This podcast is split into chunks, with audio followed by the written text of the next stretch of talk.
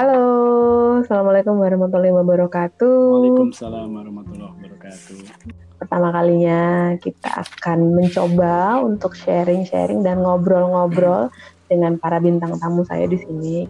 Uh, nah, untuk edisi pertama ini saya kedatangan seseorang yang sebenarnya kita udah kenal lama, kita udah sering sharing-sharing bareng gitu ya, cuman gak ada salahnya kalau kita mencoba lebih dalam, nanya-nanya lagi nih. Oke Mas Irwan, halo. Halo, selamat malam. Senang bertemu kembali.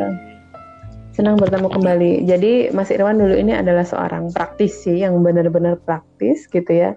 Tapi nampaknya sekarang udah insaf. ini ya Mas. Bukan insaf sih, tapi lebih me, lebih melebarkan jalur lagi ke bidang education gitu dan akhirnya sekarang resmi jadi dosen juga ya Mas. Iya betul. ya berawal dari berawal dari apa ya uh, keprihatinan. oh nggak keprihatinan, itu kes kesenangan, keseruan. Ngajar itu kan seru sebenarnya, sharing itu seru. Ya senantiasa belajar okay. sih sebenarnya. Mas mungkin uh, bisa diperkenalkan diri yeah. dulu bagi yang belum tahu Mas Irwan, silahkan.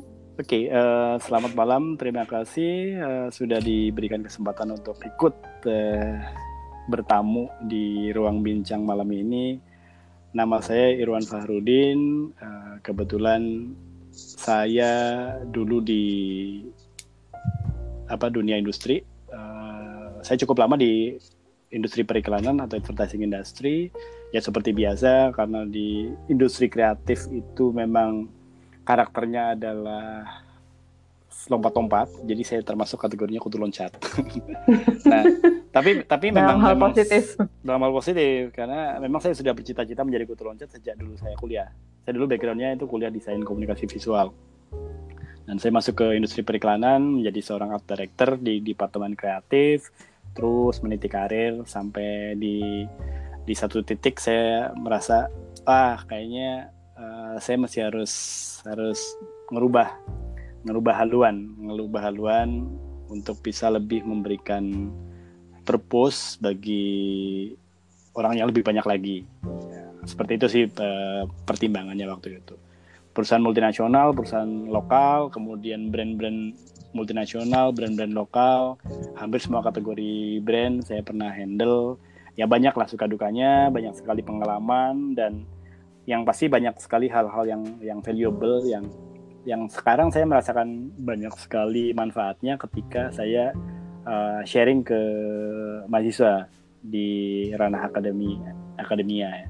Jadi uh, praktek-praktek uh, di industri bisa lebih mendekatkan lagi ke teman-teman di kampus di bangku kuliah. Kebetulan saya ada di apa Fakultas Ilmu Komunikasi di samaan dong ya. Mm, sama di prodi Strategy Communications. Jadi uh, kajiannya ada Markom, ada Korkom, itu kan ada PR sama advertising dan karena karakter keilmuan kita kan sebenarnya applied science gitu ya ilmu terapan yeah. jadi akan lebih baik kalau misalkan memang interaksi dengan teman-teman dari industri itu akan lebih sering karena kecepatan hmm. uh, progres di industri itu bisa lebih didekatkan dan bisa lebih di up to date kan secara kontinu dan secara secara konsisten ke teman-teman jadi uh, okay. memang agak berbeda ya dengan keilmuan murni dan keilmuan aplikatif ya seperti Kayaknya kita lebih karena kita ada di ranah ilmu komunikasi, rasanya itu sudah justru sangat aplikatif ya. Betul betul betul. Betul. Nah, sekarang kan uh, kayaknya ilmu komunikasi juga lagi naik daun ya.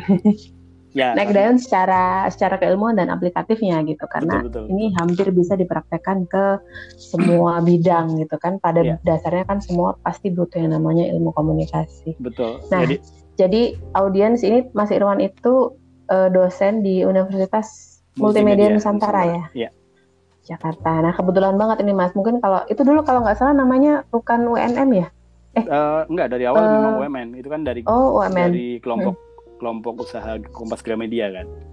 Oke, okay, berarti akan jauh lebih uh, ini ya maksudnya uh, insight-nya itu lebih ke praktikal banget ya? Ya, ya karena ke industri betul, banget ya. Karena memang uh, yayasan pendidikannya memang ada di lingkup kelompok usaha media ya, Kompas Gramedia. Jadi memang memang berangkatnya uh, dari industri kreatif juga, di mana uh, media kan atau koran gitu ya atau publishing kan memang salah satu dari subsektor ekonomi kreatif dan memang nah berarti pas banget mas ini berarti hmm. pas banget sama tema kita nih yang yeah. mau kita obrolin nih mau kita sharing sharing sebenarnya uh, kita pengen ngerti juga sih sebenarnya ini kan kita sekarang sedang mengalami yang namanya percepatan teknologi gitu ya. Yeah, yeah.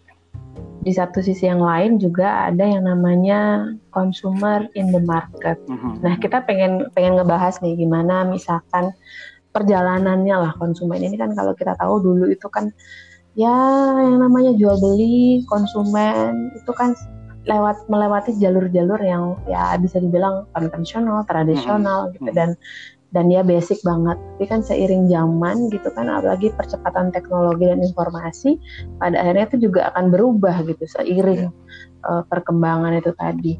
Ini aku baca artikel nih. Mm-hmm.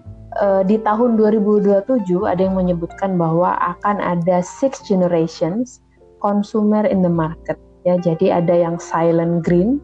Hmm. Silent green ini yang kelahiran tahun 1928 sampai 45 yang udah veteran banget yeah, ya. Yeah, yeah ada baby boomers tinggal sedikit, Gen yeah. X, milenial, yang paling banyak adalah justru Gen Z dan yeah. Alpha Green. Ini Betul. yang paling menarik sebenarnya. Yeah, yeah, yeah. Siapakah yang disebut Gen Z dan Alpha Green kalau kita ngelihat dari uh, apa ya struktur dan fenomena konsumen yang ada sekarang ini, terutama di Indonesia mungkin. Yeah. Gimana kalau menurut Mas Irwan? Ya, yeah.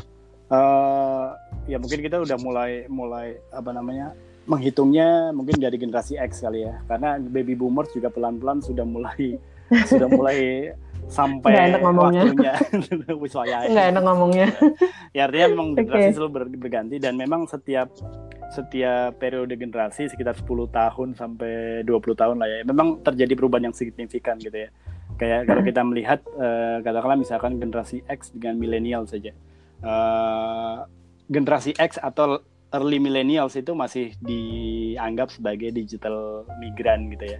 Sementara late millennials generasi uh, Z terus kemudian sekarang alpha green ya itu benar-benar digital native. Nah, uh, sementara secara populasi uh, late millennials dan generasi Z kan memang memang menjadi bonus demografi gitu ya. Karena kita melihat bahwa kalau kalau di piramida penduduk gitu ya uh, dulu kan ideal ya piramida ya bentuk piramida bentuknya segitiga gitu kan. Uh, di mana uh, apa namanya usia-usia muda cukup banyak kemudian produktif cukup berimbang. Nah yang terakhir di ujung paling tinggi adalah usia-usia non produktif atau manula lah katakanlah nah sekarang kondisinya itu berubah. Jadi ke bentuknya itu bentuk kayak gentong. Jadi kayak kayak kendang gitu ya. Uh, jadi hmm. gemuk di tengah. Jadi kayak Gucci lah kayak gitu. Di mana usia produktif itu produktif berarti dari usia 18 sampai 35 walaupun bisa diperpanjang sampai 55 lah ya. Tapi core-nya ada di hmm. situ 15 1835 nah ini kan besar sekali nah besar sekali sementara di sini adalah uh, mereka-mereka yang memang lahir late milenial ya uh, akhir tahun uh, ya pertengahan 2000-an lah ya 2005 sampai sampai 2010 kemudian 2011 itu udah mulai generasi Z dan seterusnya. Nah, mereka adalah para digital digital native, digital gitu kan. Ya? Nah, semuanya akan merespon ke sana karena dari sisi populasi secara perhitungan ekonomi ini besar sekali kuenya. Jadi mereka lah pasar sesungguhnya sebenarnya ada di usia 1835 which is mereka digital native. Makanya banyak sekali pada akhirnya pelaku-pelaku ekonomi berusaha untuk masuk ke situ, masuk ke area digital dalam bisnis prosesnya ya, atau operations bisnisnya uh, terutama dalam konteks uh, apa namanya dalam konteks ketika mereka harus menjual menjual produk mereka ditambah memang uh, dengan pertumbuhan ya mereka menjadi digital native karena memang ketika mereka lahir uh, ketika mereka ada di kandungan internet udah mulai lahir tuh di akhir 90-an tahun 97 saya masih inget tuh saya pertama kali berkenalan dengan internet awal-awal ya awal-awal tuh uh, warnet masih sejamnya tuh masih 12.000 perak tuh di warnet jadi tapi tapi kayaknya mulai ini sejak tahun 2000 ke atas betul, ya. Betul, Maksudnya ya. internet benar-benar jalan. Betul. Uh, dulu pun saya aksesnya cuma apa nebeng temen yang kebetulan jadi asisten dosen di lab gitu ya. Uh, temen sekamar dulu anak sipil gitu ya. Nah, saya berkenalan di internetnya di situ. Terus kemudian teman saya mulai buka warnet, saya diminta bantuan untuk ikut nungguin ya udah saya ikut main sekalian. Itu ya akhir-akhir tahun 2000 akhir tahun 98 99 2000 ya. 2000 gitu kan. Nah, reformasi milenium lah milenium menjadi menjadi keniscayaan ketika mereka mereka memang hidupnya lebih lebih banyak di virtual ya semuanya harus merespons ke sana gitu kan itu yang membuat uh, akselerasi yang sangat tinggi dari dari cara bagaimana kita bersosialisasi dari mulai kita kita ngobrol aja. Dulu ngobrol dari mulai era telepon PABX lanjut ada transisi pager gitu kan. Dari pager baru mulai mobile hmm. phones itu pun yang bentuknya besar-besar tuh kayak batu bata gitu kan. Terus beli SIM card masih tujuh ratus ribu satu setengah juta gitu kan. Harus saya KTP pula kan. Nah iya betul ya betul. Uh, terus kemudian mulai shrinking handphone mulai mengecil menjadi smartphone BlackBerry dan seterusnya lah. Sampai sekarang smartphone makin murah. Nah ini yang membuat pola uh, hubungan antara brand dengan konsumen itu nggak lagi mengikuti pola vertikal atau top down. Dulu konsumen hanya bisa tapi tapi sebenarnya ini enggak sih mas? Maksudnya uh, sebelum nih kita masuk ke bagaimana seharusnya produk itu yeah, yeah. adjusting uh. ya terhadap pasar yang sekarang tapi sebenarnya ada nggak sih basic karakteristik yang dipunyai oleh masing-masing generasi itu karena kan sebelum kita develop produk kan kita harus betul, tahu betul. dulu nih calon konsumen kita itu secara karakteristik itu mereka bagaimana oke okay, kalau ngelihat uh, misalkan generasi X dengan generasi milenial saja generasi X itu hmm. adalah generasi yang yang yang apa namanya eh, masih diberikan bunga-bunga oleh orang tua yang baby boomers bahwa ketika lulus kuliah itu kalian lebih baik bekerja di institusi. Kalau perlu institusinya multinasional, institusinya besar, BUMN gitu kan. Uh, kerja terus apa namanya ketika pulang bisa lebih mentereng terlihat kerja di mana BUMN BUMN-nya mana dan segala macam lah itu masih masih masih uh, menjadi aspirasi hampir semua generasi X jadi begitu lulus uh, bekerja di, di di industri lah. Nah mereka jadi karyawan, karyawan gitu ya? Nah, sementara generasi X itu adalah generasi generasi generasi yang memang uh, secara karena orang tuanya kan udah mau udah mau uh, saat mereka masih di kandungan orang tuanya itu ada dalam satu fase di mana resesi udah mulai udah mulai muncul. Resesi tahun 80-an 90-an Uh, nah resesi itu yang membuat orang tua orang tua milenial ini menjadi orang tua yang sangat uh, sangat hati-hati uh, dalam pola konsumsi. Mereka akan lebih mempraktekkan yang namanya educated purchase. Jadi ketika membeli sesuatu harus mengedukasi diri dulu, harus melihat produknya, value-nya benar-benar benar-benar uh, karena duitnya ngepas karena resesi kan. Jadi membeli pun harus benar-benar sesuai dengan function gitu kan. Jadi kalaupun ada value sedikit ya nggak apa-apa, tapi function dulu yang pertama. Nah, itu yang yang membuat mereka jadi terlatih ketika di kandungan udah kayak dididik di bawah ibunya masih di dalam perut itu di bawah ibunya belanja ke pasar ibunya kalau nawar itu wah ditawar terus gitu kan nah itu ada ada ada satu frekuensi batin yang mungkin mendidik mendidik si si bayi misalkan seperti itu. Nah ketika mereka lahir uh, ketika mereka minta dibelikan sesuatu pun orang tua biasanya akan akan memberikan nasihat-nasihat yang yang intinya adalah membuat mereka lebih educated purchase. Jadi lebih menimbang, menimbang dan menimbang, memilah, memilah dan memilah kayak gitu. Makanya semakin ke sini kan uh, kita bisa melihat bagaimana brand-brand itu terutama brand-brand yang yang udah jadi dinosaurus di di era generasi X agak kedodoran nih untuk masuk ke generasi milenial dan generasi Z terutama. Nah, seperti itu. Iya ya, tapi ada beberapa yang masih sangat survive loh maksudnya. Tapi tidak banyak iya. juga yeah. gitu ya memang memang memang setiap generasi membawa perubahannya. Nah makanya sebenarnya uh, ketika generasi itu berubah sebuah keniscayaan bagi bagi brand brand apa pun itu di kategori apa pun untuk selalu sigap untuk merespons sebenarnya. Oh akan ada perubahan dan segala macam. Misalkan contoh ketika generasi apa milenial atau late milenial dan generasi Z hmm. mulai tidak lagi melihat uh, apa namanya uh, reputasi brand uh, sebagai pilihan. Hmm mereka lebih melihat semangat ya semangat kayak misalkan edisi bantu teman jadi mereka itu rasa uh, ternyata menariknya adalah karena orang tuanya dulu ada di dalam kondisi kri uh, krisis resesi mm-hmm. uh, bonding secara emosional itu saling menguatkan secara horizontal mm-hmm. dan itu yang membuat membuat itu muncul tuh dalam dalam diri anak-anak ini mereka lebih into sosial mereka lebih lebih social consciousness-nya lebih tinggi mereka lebih lebih empatinya lebih bagus simpatinya lebih muncul. Jadi karakternya relatif lebih bagus. Uh, ini menguntungkan sebenarnya ketika dulu generasi X banyak dididik oleh kapitalis untuk menjadi sangat individualistik gitu ya. Uh, tiba-tiba ada generasi yang baru muncul justru malah kembali ke akar. Jadi kalau misalkan di ke Gramedia beli buku generasi V dan generasi kembali ke akar itu bisa dibaca tuh mempelajari fenomena late millennials dan generasi Z tuh atau tapi aku pernah green. pernah dengar mm -mm. aku pernah dengar juga sih misalkan bahwa sebenarnya uh, kaum millennials itu itu adalah generasi yang tangguh yeah. gitu karena dia sudah melewati berbagai macam krisis, Betul. resesi. Jadi sebenarnya dia paling paling tegar, paling yeah. tangguh gitu dibandingkan mungkin Betul. yang lain. Betul. Itu itu benar banget. Uh, karena ya tadi uh, mereka lahir ketika orang tuanya ada di resesi. Jadi memang memang uh, alam semesta mendidik mereka untuk menjadi menjadi lebih resilient, lebih lebih tangguh untuk menghadapi uh, perubahan-perubahan.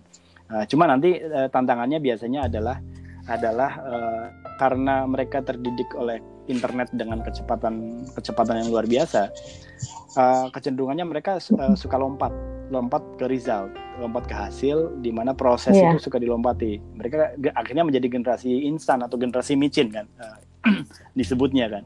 Karena itu, nah Iya, itu betul, sih betul. yang yang yang membuat membuat karena mereka terbiasa semuanya serba cepat dan segala macam dengan teknologi yang mempercepat apa pun proses ini yang hilang. Nah, yang kalau tidak hati-hati proses yang hilang ini akan menghilangkan kemampuan mereka untuk memperkuat karakter mereka. Jadi karakter buildingnya biasanya lemah tuh di situ. Penguasaan teknologi jago, uh, hmm. mungkin empati dan social consciousness-nya uh, terjaga gitu ya. Tapi di sisi lain hmm. uh, ini agak-agak hilang nih karakter-karakter yang yang ini. Karena sifatnya cepat. Misalkan slow apa? Karakter prosesnya iya, itu ya. betul. nah ini yang yang yang hmm. membuat mereka jadi kadang suka mengeneralisir dan menganggap remeh uh, tata nilai yang memang sudah didesain dari zaman dahulu kala memang itu adalah harus slow gitu. Tiba-tiba harus di, di, di uh, fast pace gitu loh Nah sekarang kan terbukti. Tapi bukannya justru sekarang kita memang harus cepat ya? Maksudnya kita di era ini dituntut untuk cepat ya, gitu. Memang dituntut untuk memutuskan, betul. mencari informasi. Uh, dituntut cepat ya memang karena karena di, dipaksa. Uh, sebenarnya ini kan konstruksi konstruksi ekonomi modern ya yang membuat kita harus harus serba cepat gitu ya. Tuntutan kompetisi dan segala macam. Nah kalau kita ngelihat dari karakternya generasi Z terutama yang paling kuat ya generasi late millennials dan Z itu mereka hmm. lebih kolaboratif bukan kompetitif sebenarnya. Jadi mereka willing to share anything gitu. Makanya sosial media itu menjadi lebih lebih cepat uh, diserap sama mereka. Karena sosial media membuat semuanya jadi horizontal dan semuanya menjadi flat. Tidak ada kepengkastaan tidak ada capital lebih besar memakan capital yang lebih lemah kayak gitu. Nah sosial media itu yang yang pada akhirnya membuat semuanya menjadi flat. Makanya pola pendekatan salah satu contoh ada teori atau sorry bukan teori uh, ada konsep marketing yang baru uh, new wave marketing uh, itu kan sebenarnya merespon uh, bagaimana bagaimana pelaku industri merespon perubahan di mana keterhubungan horizontal itu makin menjadi keniscayaan. Jadi konsumen nggak lagi mudah untuk percaya informasi yang datang dari perusahaan atau dari toko atau dari bengkel misalnya. Dia harus nanya ke temen, dia harus nyari searching di internet, nyari ke forum, nanya ke komunitas. Udah gitu ketika mereka mengkonsumsi, mereka akan men-share positif dan negatifnya. Nah kalau sharingnya negatif, teman yang lain pun akhirnya nggak akan jadi. Jadi bentuk-bentuk rekomendasi, bentuk-bentuk pencarian informasi itu menjadi sangat horizontal dan sangat flat. Gitu. Berarti berarti sebenarnya uh, kalau kita bisa lihat hmm. gitu ya dari mereka itu sebenarnya Gen Z itu adalah konsumen yang cerdas, Betul. calon konsumen yang Betul. cerdas, karena dia tidak hanya sekedar uh, misalkan kalau kita dulu ya kita masuk gen milenial awal hmm. misalkan kita lihat iklan di TV, eh kok bagus kita yeah. beli, tapi justru Gen Z itu saya rasa justru lebih cerdas Betul. gitu mereka Betul. mencari testimoni Betul. dan segala macam. Yeah. Karakteristik ininya untuk pencarian uh, apa ya seeking for the informationnya lebih besar. Betul ketika mereka akan memutuskan membeli barang gitu Betul. ya mas Uh, memang seperti itu uh, dan gak cuma itu saja selain mereka yang terkait langsung terhadap produk misalkan uh, mereka lebih melihat juga uh, traceability-nya jadi produk ini dihasilkan dengan cara seperti apa ada aspek hmm. ethical yang dipelihara nggak dalam bisnis operationsnya gitu kan jadi mereka akan membedah semuanya tuh termasuk narasi-narasinya hmm. apa mereka akan melihat itu kuli-kuli di pabriknya kayak gimana nasibnya gitu kan. Terus itu petani-petani yang bahan bakunya diambil perusahaan itu uh, petaninya seperti apa sejahtera atau tidak gitu. Jadi narasi-narasi terkait Nah, itu mungkin uh -huh. uh -uh. ya nah, pada akhirnya itu mungkin yang membuat beberapa produk yang masuk ke kita itu lebih di, dilihat dari nilai-nilai itu tadi betul. gitu kayak misalkan the body hmm, shop. Iya hmm, betul. Uh, dan kalau kita lihat body shop itu body shop itu bukan pragmatis. Mereka dari awal tahun 60 eh tahun 76 uh, eh, Anita Roddick dan suaminya Gordon Roddick itu memang men-set up body shop sebagai social enterprise. Jadi mereka orang sangat-sangat visioner mereka berdua. Jadi ketika industri kapitalis jaya-jayanya tahun 70-an, mereka tiba-tiba ngambil satu langkah yang tidak populer, tidak populis lah. Mereka uh, bikin social enterprise di mana sebuah perusahaan uh, sangat etikal gitu ya, memperhatikan petani, dia nggak membeli produk dari tengkulak tapi langsung ke petani dan petaninya dikasih bimbingan, dikasih bibit yang bagus, dikasih teknologi pertanian yang oke okay, dan segala macam. Tentu saja ada ada take and give-nya ya. Petani harus menjual ke mereka tapi di sisi lain petani itu hmm. sejahtera, dibuatkan ekosistemnya, bagaimana istri-istrinya itu ketika di rumah suaminya ke sawah, ke ladang, istrinya juga ikut berdaya, anak-anaknya kayak gimana. Jadi dipikirkan sebagai sebuah ekosistem, termasuk ketika mereka R&D misalnya tidak mengatas ke hewan dan segala macam. Terus kemudian ketika uh, konsumen bagaimana caranya packaging packaging kosmetik yang menjadi penyumbang limbah padat yang besar juga uh, agar tetap terjaga rasionya dengan cara mengembalikan packaging ke body shopnya untuk dipakai ulang dan seterusnya. Nah ekosistem seperti ini udah dipikirkan tahun 76 ketika itu belum populer sama sekali. Nah, ya dan body shop juga tidak serta merta populer juga oh, kan iya, pada saat betul. itu. Maksudnya banyak yang betul, mencibir betul. hingga pada akhirnya mungkin semakin ke sini ketika orang semakin sadar bagaimana sih kita uh, apa namanya uh, harus bertanggung jawab gitu ya terhadap apa yang kita lakukan dan apa yang kita belanjakan betul. ya pada akhirnya dia menjadi sangat betul, populer. Betul. Dan sekarang kan uh, hampir semuanya akan mengikuti karena keniscayaan ketika generasinya sampai ke generasi yang memang memang yang diaspirasikan oleh Body Shop tahun 76 itu berarti berapa puluh tahun yang lalu tuh? Tahun 76 loh. Itu berapa dekade tuh? Iya kan 76 terus kemudian sekarang mau mulai marah kan late millennials tuh. Uh, ya 2000-an lah. Isu-isu SDG uh, triple bottom line uh, bahwa bisnis harus comply terhadap isu-isu people profit eh people planet dan profit kayak gitu loh jadi hmm. profit nggak cuma sekedar profit untuk perusahaannya, tapi profit yang terbagi secara distribusi ekonomi, sirkular, uh, sirkular ekonomi lah ya, uh, terbagi hmm. ke masyarakat dan seterusnya. Jadi isu itu itu uh, udah muncul di otak foundernya Body Shop tahun 76 loh. Itu kan luar biasa. Karena dia dia cukup visioner untuk melihat bahwa akan lahir generasi yang memang concern akan aspek sosial.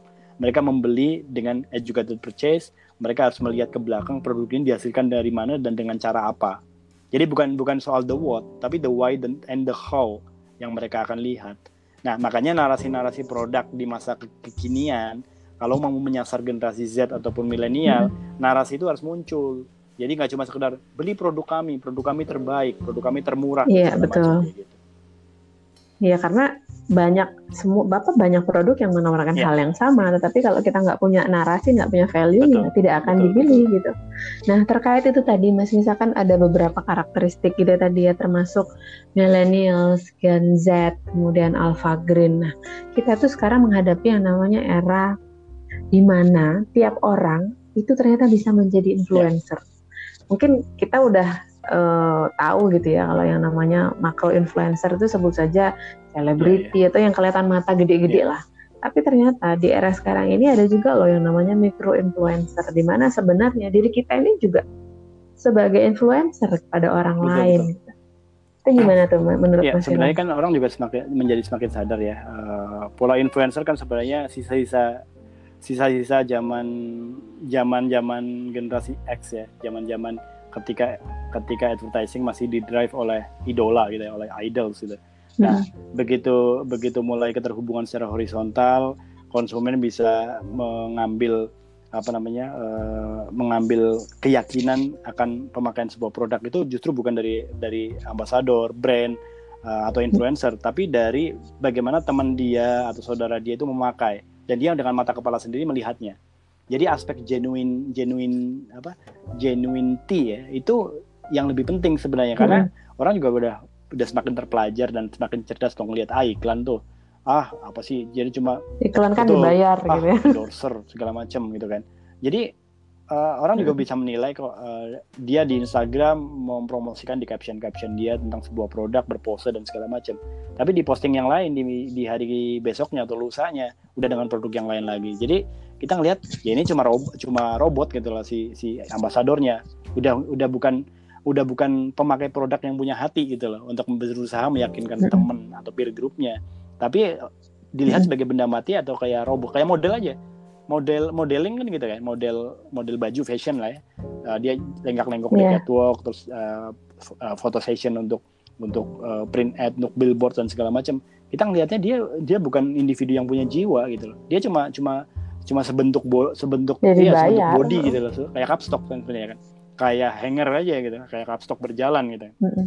nah sekarang generasi-generasi yang menjadi target uh, target produsen itu adalah generasi generasi yang sudah sangat kritis, udah overly critical gitu loh. Jadi jadi pada akhirnya uh, mereka akan lebih lebih percaya peer group, lebih percaya ke uh, tetangga mereka, saudara mereka, bahkan uh, uh, apa namanya mik, lebih ke mikro ya, mikro influencer, community, community gitu ya, community ya. bahkan gitu kan, community. yang lebih besar. Tapi lebih besarnya itu bukan karena individu yang membesar, tapi memang kebersamaan itu rasa saling itu yang yang yang menjadi kata kunci sebenarnya. Nah makanya kalau mau sukses komunitas harus didekati dan dan justru mengambillah sebagai apa hmm. orang yang akan memberikan testimonial justru bukan selebriti tapi the real people, the real komunitas. consumers gitu. Tapi uh, aku pernah dengar kok emang itu maksudnya kita kan tahu ya tren-tren beberapa kafe yeah. gitu akhir-akhir ini ada yang pebisnis tuh bilang sebenarnya kalau mau sukses bisnis kita, kafe kita itu kita harus gandeng komunitas. Yeah. Karena kalau kita cuma pure jualan aja tanpa kita punya satu komunitas yang bisa beraktivitas, kemudian bisa secara tidak langsung apa eh, memperkenalkan tempat kita ya betul, betul. susah juga gitu. Betul. Betul banget. Jadi basic basicnya memang sekarang itu komunitas gitu yeah. apa pun ya kayaknya memang memang iya uh, memang komunitas karena ya itu tadi dengan semakin uh, horizontal interconnectedness itu yang menjadi kata kunci horizontal interconnectedness atau keterhubungan secara horizontal itu dihasilkan dari dari uh, bagaimana sosial media lahir di era digital. Nah, uh, itu dilahir juga karena merespon anak-anak ini lahir ketika orang tuanya itu saling bergandengan tangan dalam masa krisis. Uh, mangan orang mangan asal ngumpul misalkan. Uh, saling berbagi, aku nggak duwe uyah misalkan aku bisa ke tetangga sebelah dapat garam misalkan. Aku nggak duwe beras, aku sebelah, aku nggak punya air, habis dikasih pinjam aqua galon.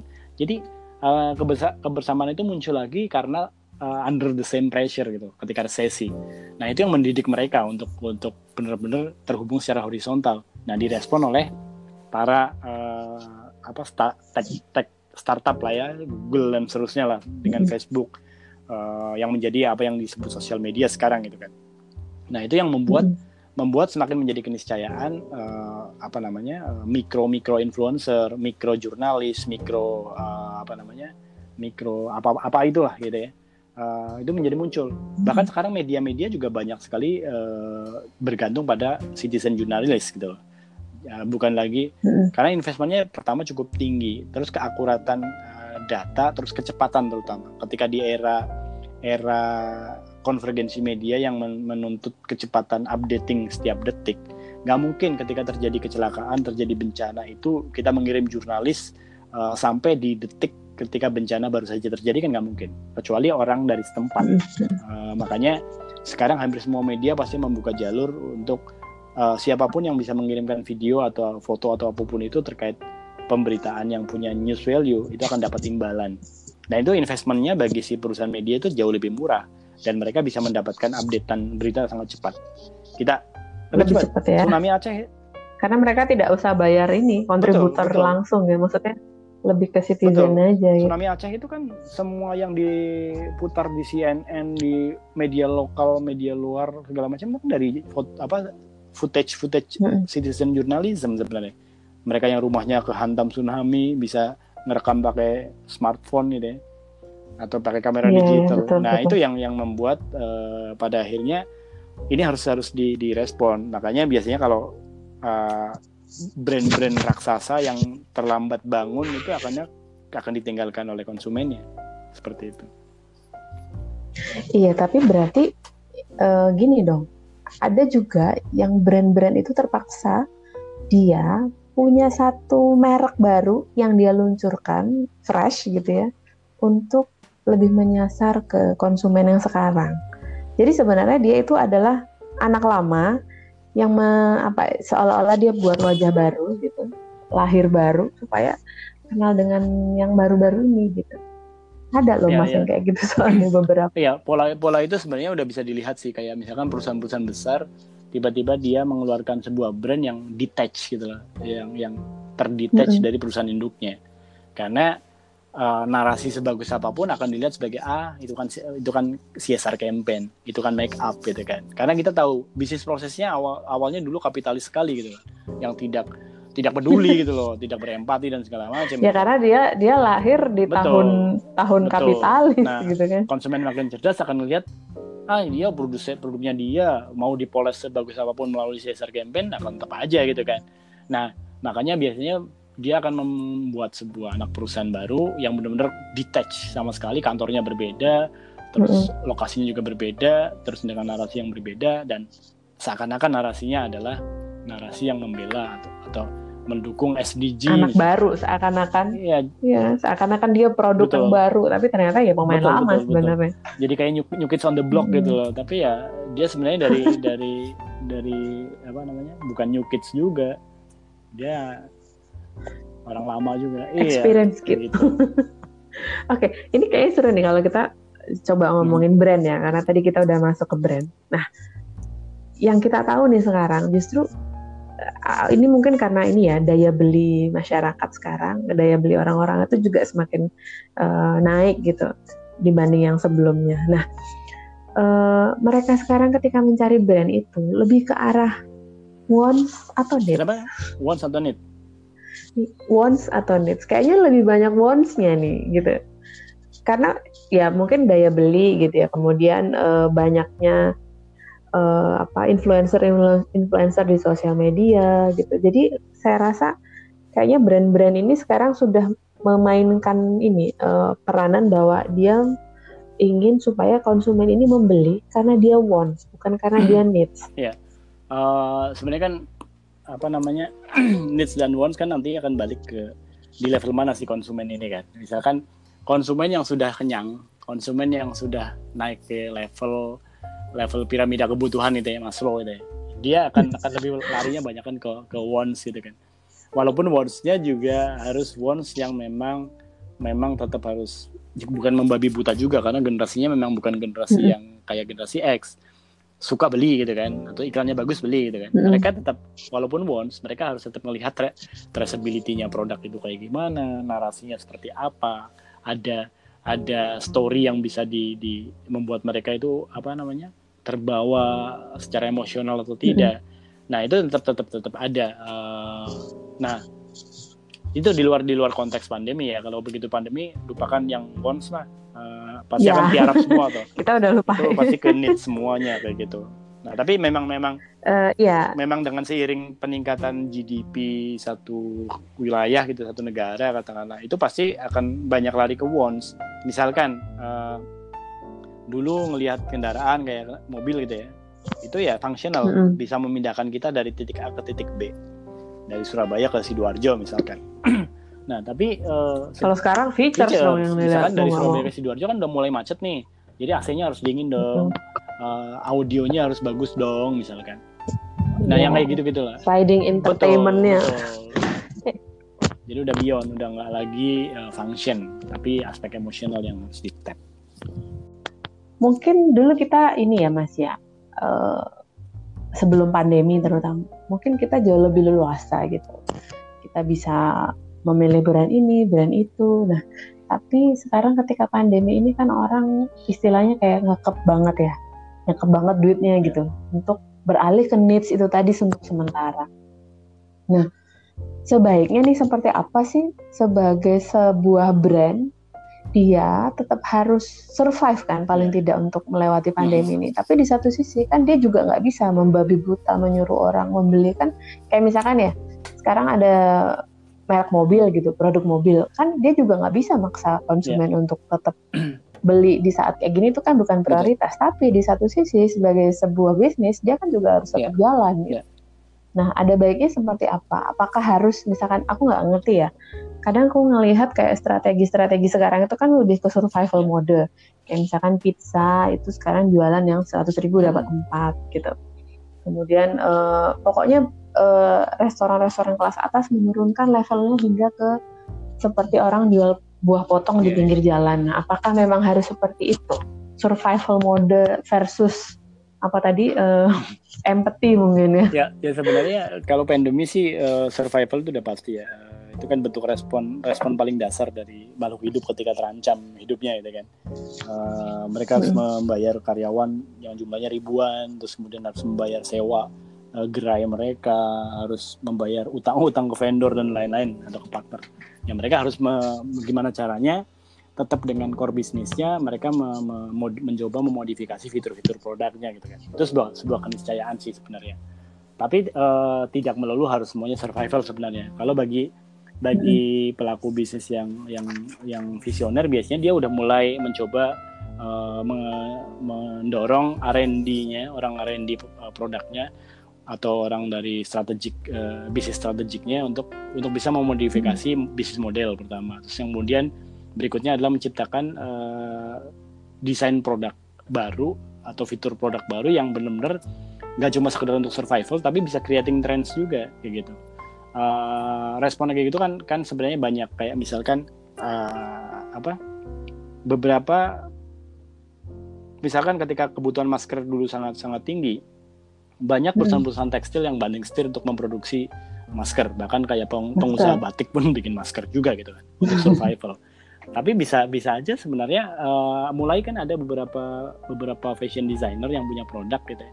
Mereka mulai melihat bahwa ketika masker menjadi sebuah sesuatu yang inevitable gitu ya sesuatu yang yang menjadi keniscayaan itu mereka mendesainnya hmm. benar-benar bisa secara desain itu bisa fit in dengan dengan bajunya dengan cutnya misalkan. Terus kemudian ditambah. Eh tapi beneran masker masker sekarang buat aku pribadi hmm. ya jadi satu fashion item iya, loh. maksudnya uh, aku nggak nyari yang sekedar biasa ya. cuman aku pengennya yang begini begini betul betul itu jadi salah satu fashion item betul makanya banyak kayak misalkan Adidas Nike pun sekarang menciptakan menciptakannya yang bisa untuk running ada versi sendiri misalnya untuk hmm. untuk olahraga olahraga lain sport. sport yang lain hmm. ada sendiri dan seterusnya jadi memang mereka jadi jadi pada akhirnya ketika karena kan kita nggak tahu nih pandemi ini akan selesai kapan paling tidak hmm. ketika ini selesainya tiga tahun lima tahun misalkan ya mereka akan memproduksi dengan visi mereka lima tahun ke depan atau tiga tahun ke depan trend fashion ini akan berubahnya se -se segimana kayak gitu nah ini kan di, di, tapi kan tidak bisa tidak bisa semua brand juga harus betul, bikin masker betul. kan sebenarnya maksudnya uh, ada beberapa yang tetap harus mempertahankan produknya sebagai yeah, yeah. ya ciri khas utamanya. Betul betul betul. Tetap tetap uh, kan itu uh, kajiannya nanti di brand pivoting ya. Jadi uh, brand melakukan hmm. proses yang namanya pivot. Jadi dia akan bergeser ke area-area lain, tapi dia tidak me, uh, tidak memindahkan dua kakinya. Satu kaki masih tetap di core bisnisnya. Misalkan gini. ketika uh, pandemi banyak orang kan sekarang tergila-gila main sepeda gitu ya itu di seluruh oh, Indonesia banget. dan mungkin di luar negeri pun sama gitu ya tiba-tiba Polygon uh, di tokonya nyari ban dalam sepeda aja susah banget daling tuh aneh gitu kan nyari sepeda ngantrinya dari subuh okay. gitu kan nah Iya dan harganya jadi oh, ini ya lebih pricey ya. Nggak lagi Karena demandnya itu, tinggi. Itu itu nggak masuk akal lah gitu kan demandnya tinggi kan itu tuh sama kayak ini sama kayak jual tanaman iya. gila-gilaan gitu nah itu apa namanya kayak contoh misalkan uh, Bluebird uh, dia merespon Big Bird ya melalui hmm. lini bisnis Big Bird Big Bird kan bis ya mereka kan punya hmm. lini uh, ada yang bis paling besar sedang kecil sampai ke microbus gitu ya. Nah dengan tren bersepeda yang semakin tinggi dan apa namanya tren orang untuk menjadi lebih sehat mulai banyak yang bike to work. Tapi baik to worknya juga tidak terlalu jauh juga. Misalkan baik to worknya misalkan naik sepedanya 5 kilo uh, tapi yang 10 kilo kalau dia 15 kilo jalan jarak ke kantor 15 kilonya misalkan mm -hmm. naik naik bis atau naik MRT misalkan nah Bluebird kan sekarang uh, dengan se dengan masuknya Gokar Grab uh, taksi-taksi online mereka kan drop banget kan penjualan apa namanya bisnisnya kan. Iya. Nah akhirnya mereka mencoba mm. me mengutilisasi bis-bis mereka untuk menjadi angkutan-angkutan antar perumahan. Jadi banyak menggandeng developer-developer besar gitu kayak misalkan Jaya atau Ciputra untuk Hmm. menjadi angkutan menuju ke eh, komuter, menuju ke downtown ke, ke kota ya, ya kotanya. Nah, tarifnya pun relatif murah. Nah, tapi yang menarik adalah eh, Big Bird itu kemarin itu dia mulai meng- mengurangi sepertiga dari ruang ruang bis itu. Tempat di belakang itu di- dihilangkan untuk tempat sepeda. Ha-ha. Nah, dia ngikutin tren itu. Oh. Nah, tren semakin ke depan kan semakin orang akan semakin aware ya dengan kesehatan segala macam. Mereka akan mengkombinasikan naik MRT, naik LRT, naik KRL atau komuter, kemudian dengan sepeda. Makanya kalau jarak dari Jakarta Bogor, eh, Jatinegara, apa eh, Bekasi Jakarta, eh, Tangerang Heeh. Jakarta itu banyak banget gerbong-gerbong yang menyediakan tempat untuk sepeda lipat kayak gitu. Betul. Untuk sepeda. Nah, itu direspon Oke. sama perusahaan transportasi itu dengan cara seperti itu. Jadi menghilangkan berapa jok jok eh, di dalam bis itu untuk tempat Mm-mm, sepeda lipat di di belakang. Nah ini kan respon yang yang Mm-mm. yang tetap ada di core bisnisnya, core transportasi. Tapi melihat memang ada tren baru yang muncul ketika Ada tren ketika pandemi oke. ini eh, muncul kayak gitu. Tapi menurut Mas Irwan, daya beli kita setelah pandemi gimana? Konsumen Kalau Indonesia terutama. beli- Kalau untuk eh, tergantung sebenarnya. Soalnya soalnya aku eh, waktu itu sempat ya ke mall gitu ke beberapa brand yang kita tahu brand itu sangat sangat Ya. gen Z banget gitu ya. Kayak Uniqlo, terus eh, Stradivarius dan Pull&Bear dan segala macam teman-temannya Zara itu Ya, ya. ya masih rame aja gitu yang maksudku kayak nggak ada kayak nggak ada apa ya kondisi-kondisi di mana kita harus lebih lebih berhemat atau segala macam Ya. enggak ya tetap sama aja gitu atau mungkin eh, sebenarnya hanya di sektor itu aja Ya, mungkin di sektor yang lain beda lagi Gimana kalau menurut sektor-sektor yang memang terkait dengan pandemi ya. Eh, misalkan logistik. Logistik kan memang ketika dibatasi tidak ada arus barang masuk Mm-mm. satu wilayah. Itu kan logistik pasti berhenti. Sektor sektor eh, properti juga Mm-mm. juga berhenti karena nggak bisa mengumpulkan kuli-kuli bangunan dalam sebuah proyek secara bersamaan 100 orang misalkan nggak nggak boleh. Mall-mall udah pasti. Ya sekarang sekarang udah tapi udah jalan lagi. loh sekarang udah Tapi jalan kan lagi itu eh, yang terjadi kan seperti Mm-mm. itu. Jadi kalau melihat menurun atau tidak, yang pasti sektor-sektor apa eh, orang-orang yang memang berada di di level ekonomi menengah ke bawah, terus kemudian sektor-sektor yang memang menggantungkan pada pekerjaan yang katakanlah harus melakukan perjalanan, eh, transportasi kan terhantam juga, transportasi, Mm-mm. logistik, eh, kemudian hotel, restoran terhantam juga, pariwisata udah pasti pariwisata ya orang-orang yang ada di di Hmm. sektor-sektor itu pasti daya belinya pasti menurun. Terus eh, di luar sektor itu adalah orang-orang yang yang yang bekerja kantoran di tapi perusahaannya tidak tidak cukup beruntung.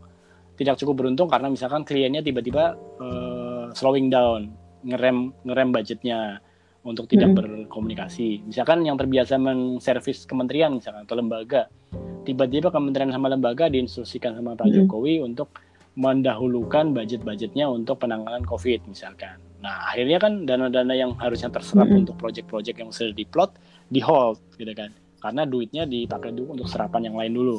Nah mereka terhantam tuh industri-industri konsultasi dan segala macam ikut terhantam. Nah efeknya adalah yang yang pasti ketika ketika karyawannya eh, dari mulai yang dipotong gajinya sampai di PHK itu pasti udah nggak punya daya beli sama sekali gitu kan.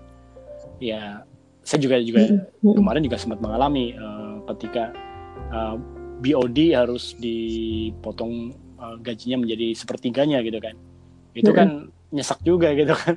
Sementara kan tagihan-tagihan kan tetap tetap berjalan gitu kan. Nggak nggak nggak mau nggak mau tahu tetap nggak mau peduli. jalan betul. Nah, cicilan-cicilan sempat tetap jalan. Juga. wah berapa bulan gitu kan?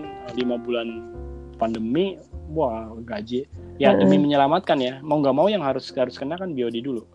Mm-mm. ketika staff yang penting terselamatkan. Iya betul. Terus kemudian harus melakukan adjustment THR tidak dibagikan dulu. Yang penting asal jangan ada PHK kayak gitu. Mm. Nah pola-pola ini yang yang pada akhirnya akan menghantam daya beli Pak yang pasti. Dan akhirnya pun kita harus switch mindset bahwa dahulukan kebutuhan-kebutuhan primer. Kebutuhan primer ya pasti pangan lah ya pangan pangan. Sandang sandang mungkin enggak tapi pangan dan kesehatan. Termasuk produk-produk produk-produk yang Iya, tadinya betul. tersier sekarang menjadi primer. Misalkan asuransi. Asuransi itu tadinya tadinya keberapa oh kesekian iya betul. Tapi tiba-tiba yang penting kan Mm-mm. sebenarnya rasa amannya kan sebenarnya kan rasa aman itu yang yang dibeli sebenarnya kalau betul. kalau produk asuransi kan nah itu sih eh, yang kalau kita melihat terkait dengan daya beli ya Nah, ini balik lagi nih ke konsumen tadi tuh ya, ke karakteristik konsumen in the market. Nah, kira-kira kalau dalam situasi seperti sekarang ini di role model kan oleh siapa sebenarnya? Hmm, Generasi yang mana? eh, ya pasti pasti yang akan menjadi akan menjadi eh, apa namanya eh, role model adalah eh, mereka-mereka yang memang ada di core core apa ya, core targetnya, core consumernya. Jadi misalkan di rentang usia berapa, di generasi apa. Karena in the end tuh eh, mereka akan mencari keterhubungan secara horizontal gitu loh. Mereka udah nggak percaya lagi orang yang katakanlah misalkan eh, lompat generasi misalkan, mereka akan lebih lebih mencari ke sekitar mereka kok gitu. Kalaupun mereka akan look up ke generasi X, itu adalah generasi X yang memang into generasi Z misalkan. Jadi memang ya, ya betul betul. Wah, itu cuma makanya- berapa persen ya? penting nih bagi bagi siapa pun pelaku gitu ketika dia berbeda generasi harus memang catch up dengan insight-insight yang ada di generasi tersebut atau behavior-behavior yang memang melingkupi generasi tersebut dari mulai apa namanya bahasa pergaulannya terus kemudian perilaku-perilaku mereka terhadap media harus dicermati banget dianalisis banget tuh Uh, Hmm. seperti itu karena mereka udah sebenarnya adalah tipikal-tipikal target yang memang sudah tidak melihat lagi sosok gitu sosok influencer segala macam mereka udah nggak ke sana kok sebenarnya Hmm. yang masih bisa uh, melihat influencer-influencer malah justru biasanya yang yang belum well educated uh, consumer sebenarnya belum terliterasi ya bukan bu- mungkin mereka educated tapi literasi literasi konsumsinya belum belum bagus konsum Mm-mm. consumption literasinya belum belum belum teredukasi lah seperti itu jadi terkait literasi konsumsi Konsumen behaviornya lebih banyak di direct atau di tapi kalau memang seperti itu, kenapa kok sekarang justru fenomena influencer ya kalau kita lihat di sosial media itu malah semakin eh, semakin apa tinggi, semakin dominan dan orang berlomba-lomba untuk lihat ini idolanya dia di, di influencer ini dia Sebenarnya, pakai produk apa sih gitu. kalau Kenapa kalau kok kalau menjadi seperti itu? kalau kalau dilihat sih memang memang ini hipotesis ya hipotesis pribadi lah. Eh, konsumen-konsumen yang masih melihat Mm-mm. melihat para influencer itu adalah konsumen yang tidak confident sebenarnya. Konsumen yang insecure sebenarnya. Dia tidak confident dengan keputusan dia me- Mhm. mengkonsumsi sesuatu. Jadi dia harus look up ke seseorang. Nah siapa lagi orang yang harus di look up? Adalah orang yang perfect yang terlihat perfect. Nah ini Mhm. jumlahnya ma- ma- ini masih banyak eh, orang-orang yang seperti ini orang-orang yang tidak confident Nah, areanya bisa bisa macam-macam kan. Area eh, yang memang kadang dia kayak misalkan area-area personal care aja, produk-produk personal care termasuk kosmetik segala macam itu adalah area-area yang Mm-mm. yang memang sangat sangat potensial untuk dimasuki para influencer. Terus kemudian fashion seperti itu. Jadi Mm-mm. produk-produk yang memang membutuhkan penilaian dari orang lain di mana yang memakai itu tidak cukup punya kepercayaan diri untuk memakai kayak gitu. Nah, itu biasanya ya biasanya kayak gitu. Oh, Jadi gitu. eh, apa namanya? Kalau orang yang confident kan dia pasti secure ya. Oh, nggak apa-apa, nggak masalah. Bodoh amat orang lain. Yang penting gue pakai, gue nyaman. Bodoh amat kayak gitu. Tapi kalau untuk produk-produk tertentu, kadang ya itu harus membutuhkan diyakinkan oleh idola dia kayak gitu. Harus ada role model. Harus Tapi ada role model gitu yang dia lihat. Tipikal, tipikal, tipikal independent woman yang yang memang dia merasa bahwa value saya bukan cuma di di apa outer look kok. Value saya ada banyak. Saya bisa punya ini, punya ini, bisa melakukan ini, itu segala macam adalah nilai jualnya dia dan dia sangat confident. Dia akan akan dengan dengan dengan apa confident menentukan uh, brand preference-nya by themselves gitu lah, by herself atau by himself. Uh, nah, Dan justru kadang-kadang orang-orang yang seperti ini yang justru Betul, betul. jadi uh, Betul. influencer, Makanya, micro influencer eh, ada- itu ada tadi beberapa, gitu. eh, apa namanya? Aku kenal beberapa beberapa orang yang yang yang yang menjadi influencer. Dia itu bukan artis. Dia itu malah justru eh, pengajar bimbel. Mm-mm. Eh, dia sekarang dipakai beberapa brand gitu Mm-mm. kan. Terus eh, ada juga teman-teman yang lain dia dosen juga. Dia menjadi menjadi influencer untuk beberapa brand. Tapi dia bukan artis gitu loh. Tapi dia memang di peer groupnya dia sangat confident gitu di karirnya bagus gitu kan. Terus apa dia di respect eh, sama klien uh, direspek sama apa orang yang ada di bawahnya secara usia. Terus kemudian direspek orang di atasnya secara usia dan dia sangat fleksibel untuk masuk ke mana-mana intinya confident confidential eh, confidence level ya. Confidence level dia itu udah firm gitu loh.